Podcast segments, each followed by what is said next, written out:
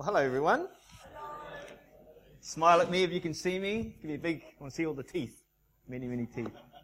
My name is Sean. It is a real honor to be able to speak to you today, especially on like our first uh, full sermon that you will hear today.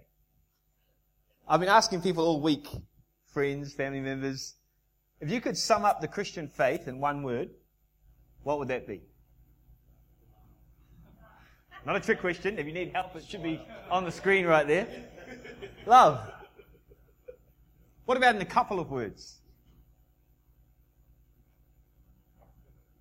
God's love, I would say. In a few words, Benno said to me the other night, God's unconditional love. That's three words. But really it comes down to one amazing, powerful scripture. John 3:16. For God so loved the world that he gave his only son that all those who believe in him would not perish but have everlasting life. Would you agree with me? That's what it comes down to. But you hear it so often, don't you? Oh, God loves you, brother. Jesus loves you. And it's almost like a flippant phrase now.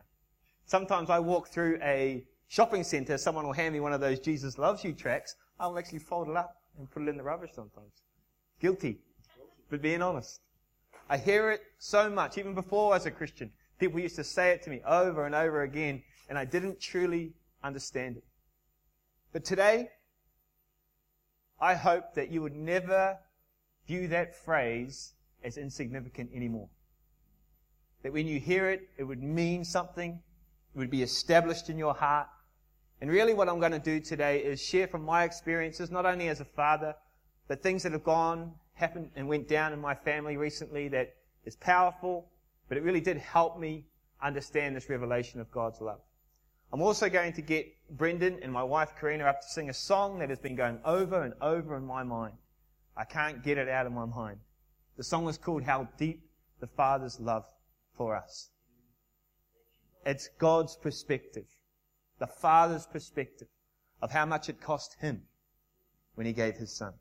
So let's pray. Heavenly Father, I thank you so much for this word. I praise you for our community. God, I thank you that we've gathered not just for a good time, not just for fellowship, but to really encounter you today. So I pray, Father, just as that shout of praise went up earlier, that we would connect with you on a deep level today. I honor you, Father, that this is your house. And your word says, Father, that when we lift the name of Jesus, when we bless your name, God, that you will gather, that you will come, that you will be in our midst. So I praise you. I give you thanks for this word. May you speak through me today. In Jesus' name, amen. Okay, turn your Bibles to 1 John chapter 3.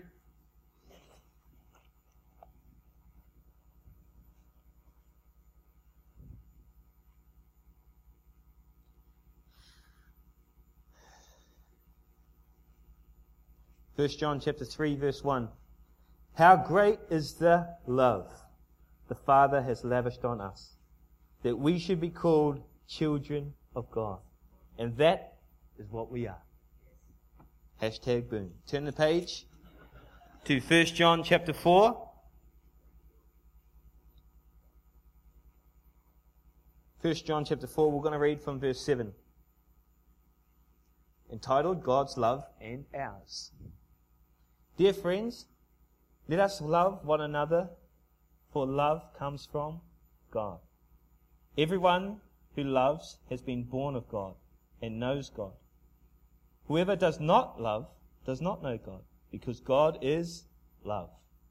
This is how God showed his love among us, that he sent his one and only Son into the world, that we might live through him. This is love. Not that we loved God, but that he loved us and sent his Son as an atoning sacrifice for our sins. Dear friends, since God so loved us, we also ought to love one another. No one has ever seen God, but if we love one another, God lives in us, and his love is made complete in us.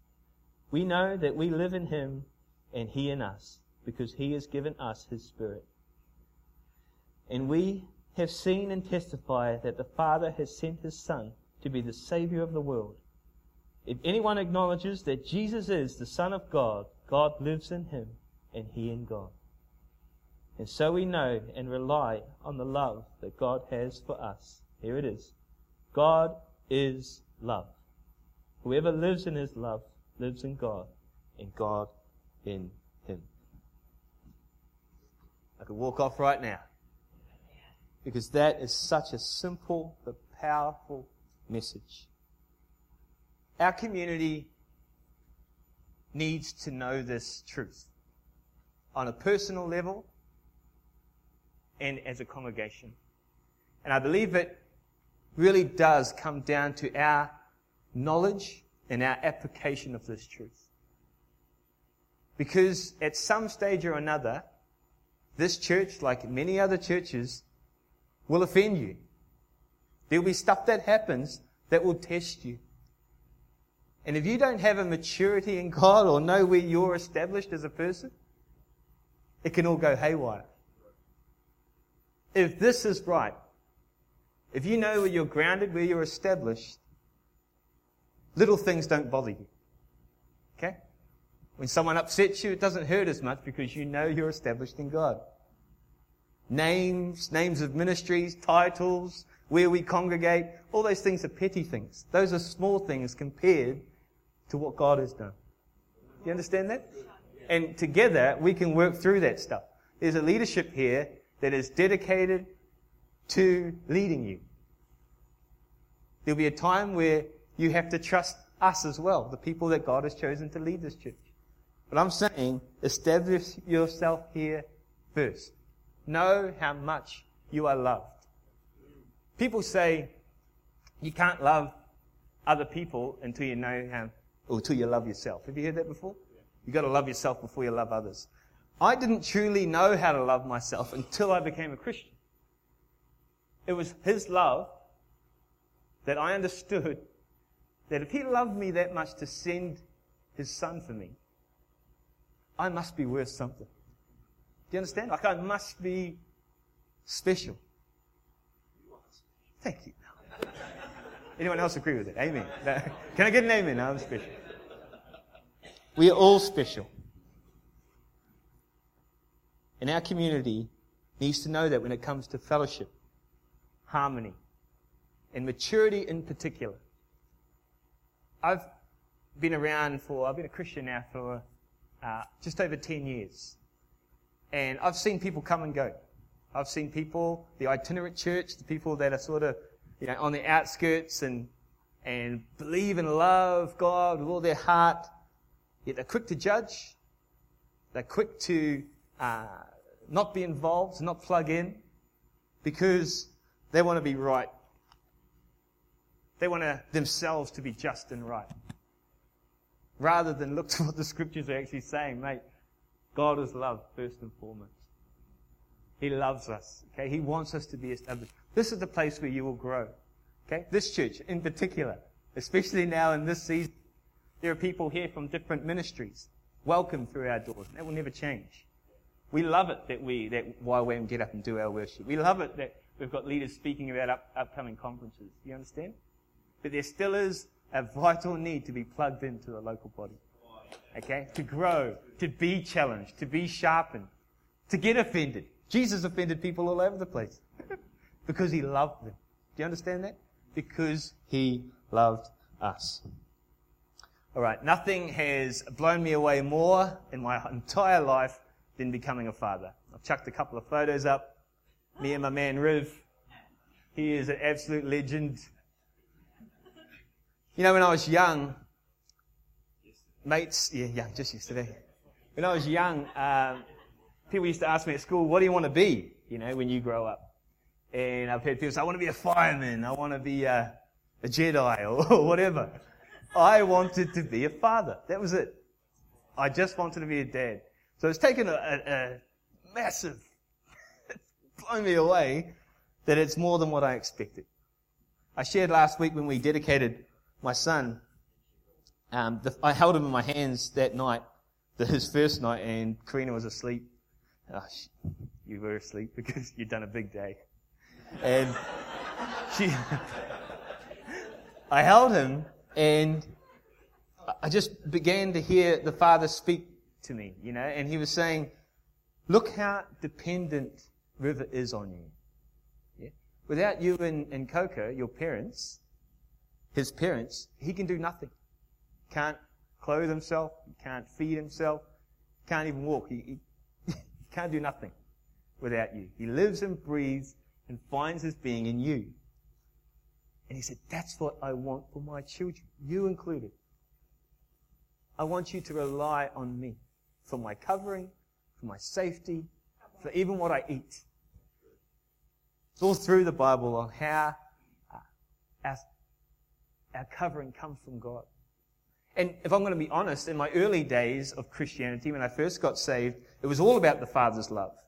Okay, and then I sort of, in my mind, thought that I was maturing and was sort of getting more close to God or Jesus, the Son, as being my friend. So I became like, oh, growing my friendship with God. You know what I'm saying?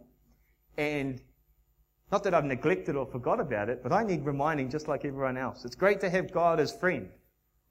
But remember that He was first a father. Just like me, and just like I am now. River has, uh, has taught me that that uh, oh, just take a breath here. God gave up His Son, and I'm not sure if I'm at the place where I could give up mine because He means so much to me. Like I could sacrifice my own life like that jump in front of a bus for anyone. People know who know me know that. But I don't know if I could give up my only son. Again, reinforcing the love that God has for me. I went back to New Zealand not long ago to see my mum, uh, and she said to me, "Isn't it funny, Sean? Hey, isn't it funny how much you love that little one?"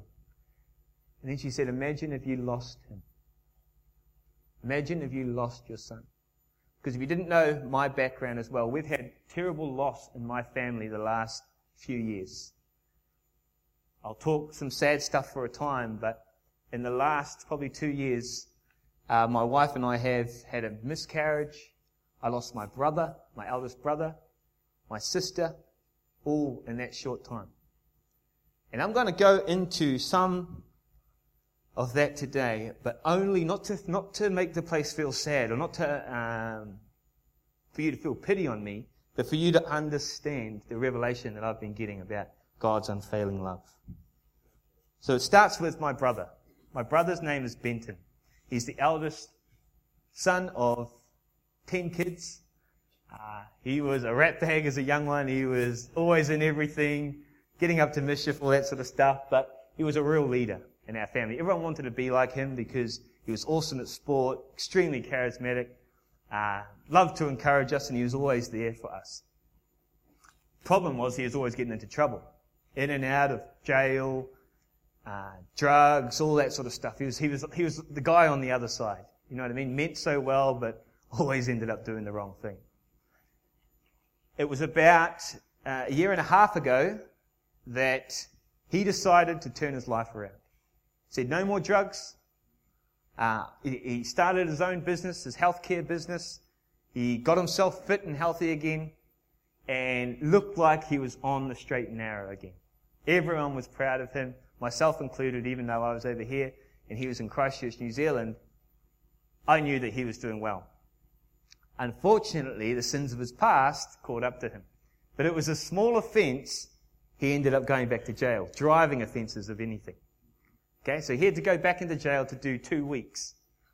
They heard that Benton was coming into the prison, so they, they put him into the maximum security ward, okay, which is where the guys with past histories go.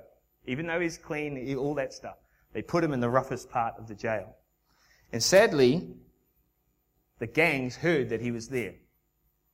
One of the top, oh, I won't say the top, but one of the most well-known gangs in New Zealand actually put a hit on my brother. He'd only been in there for a week, and three men involved with the gang went into his cell and beat him to death. It was extremely hard to be at the trial where you know the circumstances around the death, but you have to sit there and watch on a TV screen CTV footage of this attack happening. My whole family were there. It was extremely sad, uh, very emotional. But there came a time where these three men had to stand up to be sentenced. In the sentencing, we as a family got a chance to share our impact statements. What, what they have done had done to us. I had a turn where I got up and said my part. I said, I don't blame these three guys in particular because, you know, they were just getting told what to do. That's, that's, that's prison life.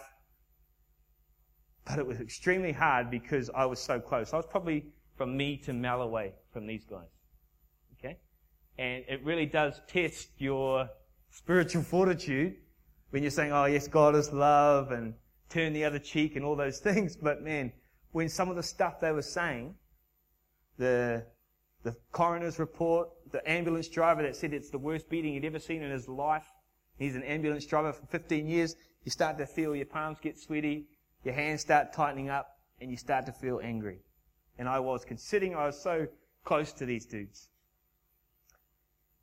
But then came the tough part, where my mum had to get up and share. So here's the rest of the children. Mum gets up and shares about her firstborn son with, with phenomenal grace, uh, mana, we call it in New Zealand, which is just like utter respect and humility. And she did that without pointing fingers. You know? um, and she was so strong that day. I've got a photo of her in my uh, brother. She just spoke about how much she loved him. She talked about how my sister, who went into depression after brother, my brother had died, and how she died as well. Um, just, it, it, was difficult to watch. And I, and I remember thinking to myself, all eyes now in this room belong to, uh, on one person, and that's the judge. We had our part to share. The evidence had been shared. We knew that these three men were guilty. They had owned up to what had been done. They were just expect, expecting sentencing, waiting for how long the judge was going to give them. This judge's name was Justice Nation. His first name was Justice, his second name was Nation. Blew me away. I was like, well, this guy, is, he's, he's born for this job. and here he was, he had everything there, and, and he shared in his closing statements, he says, I have to do the right thing by the law. I also have to do the right thing by the family. Because this was a heinous crime that needs to be punished. And I'll stop right there. Could you imagine if the judge, when it came time to pass his sentence, said, Stop everything. I am going to send out my son to take the punishment for these three men. Think about that for a second.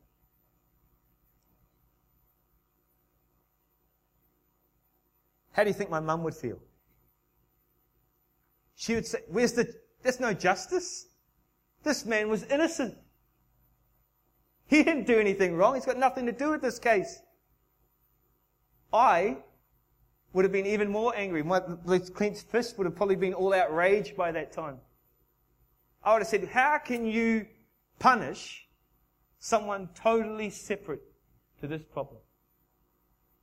They had nothing. They are innocent of this crime. But that is what the Father did for you and I. Is that powerful? That's, and that's why, that's why I wasn't sad when this happened. I didn't, I just saw in that moment God's love for us. And God's love for these three men. Yes, they'd done sin, but if you look at the standard that the Bible has, he says, if you look upon a man with anger, you've killed them. That's what the Bible says. If you look upon a woman with lust, you've already committed adultery. That's the standard that God has. So if you can't keep up to the standard, I still don't know one who has, then there must be another way. And that way was Jesus. That way that he made it. He said, this is my standard up here. You can't do it, but I'll satisfy that mark with my own son. One innocent of this crime, of your iniquity, your sin. I'll send someone who is the darling of heaven, my own treasure. I'll send him to take your burden, to take your curse away. I'm going to read a couple of verses from this song. So, Brendo, why don't you and Coco come up? How deep the Father's love for us, how vast beyond all measure. You can't measure it. No matter how deep, no matter how wide, no matter how long, God's love is bigger. That He should send His only Son to make a wretch His treasure. That boy right there is my treasure right now. To make a rich Him, I'm just not there yet. I wish I was, but I'm not there. That's why the Father's love is amazing. The next verse How great the pain of searing loss. The Father turns his face away. As wounds which mar the chosen one bring many sons to glory. Look at that. How great the pain of searing loss. He lost big, did the Father. The Father turns his face away. Why? Because he was sin. Jesus became that sin, and, and a holy judge cannot be attached to that.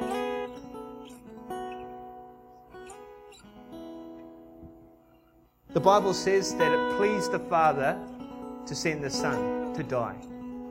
But if you read, think about that in context, the outcome pleased the Father.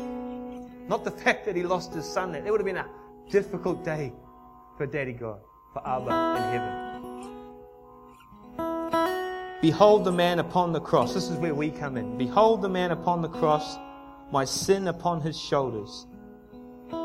Ashamed, I hear my mocking voice call out among the scoffers. It was my sin that held him there until it was accomplished. His dying breath has brought me life. I know that it is finished. I will not boast in anything no gift, no power, no wisdom. But I will boast in Jesus Christ, his death and resurrection. Why should I why should I gain from his reward? I cannot answer. Think about that. I, why should I gain from all the riches of heaven? Not only do we get eternal life, we get eternal connection, we get healing, safety, provision, covering.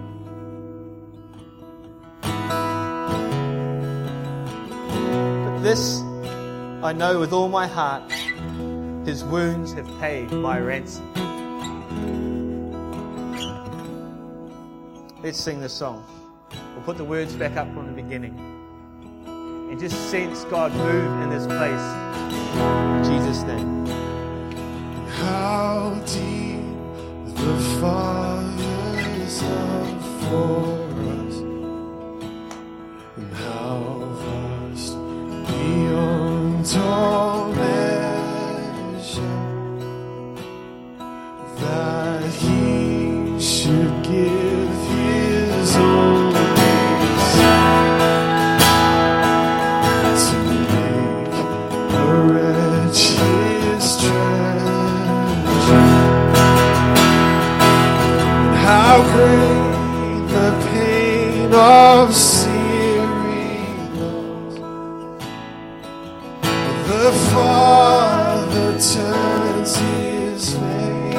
ransom as wounds which mother chosen one bring me sons to.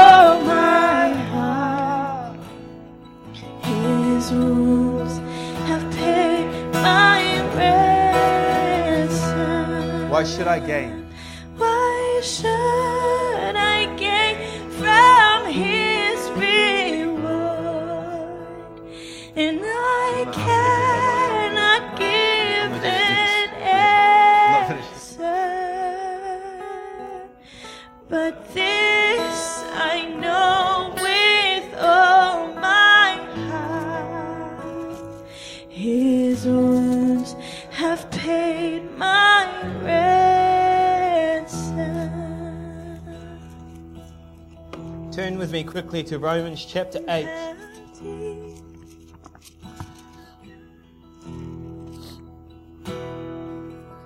Romans chapter 8, verse 31 says this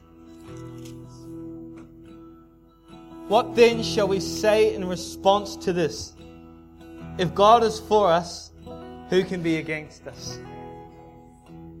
He who did not spare his own son, but gave him up for all of us.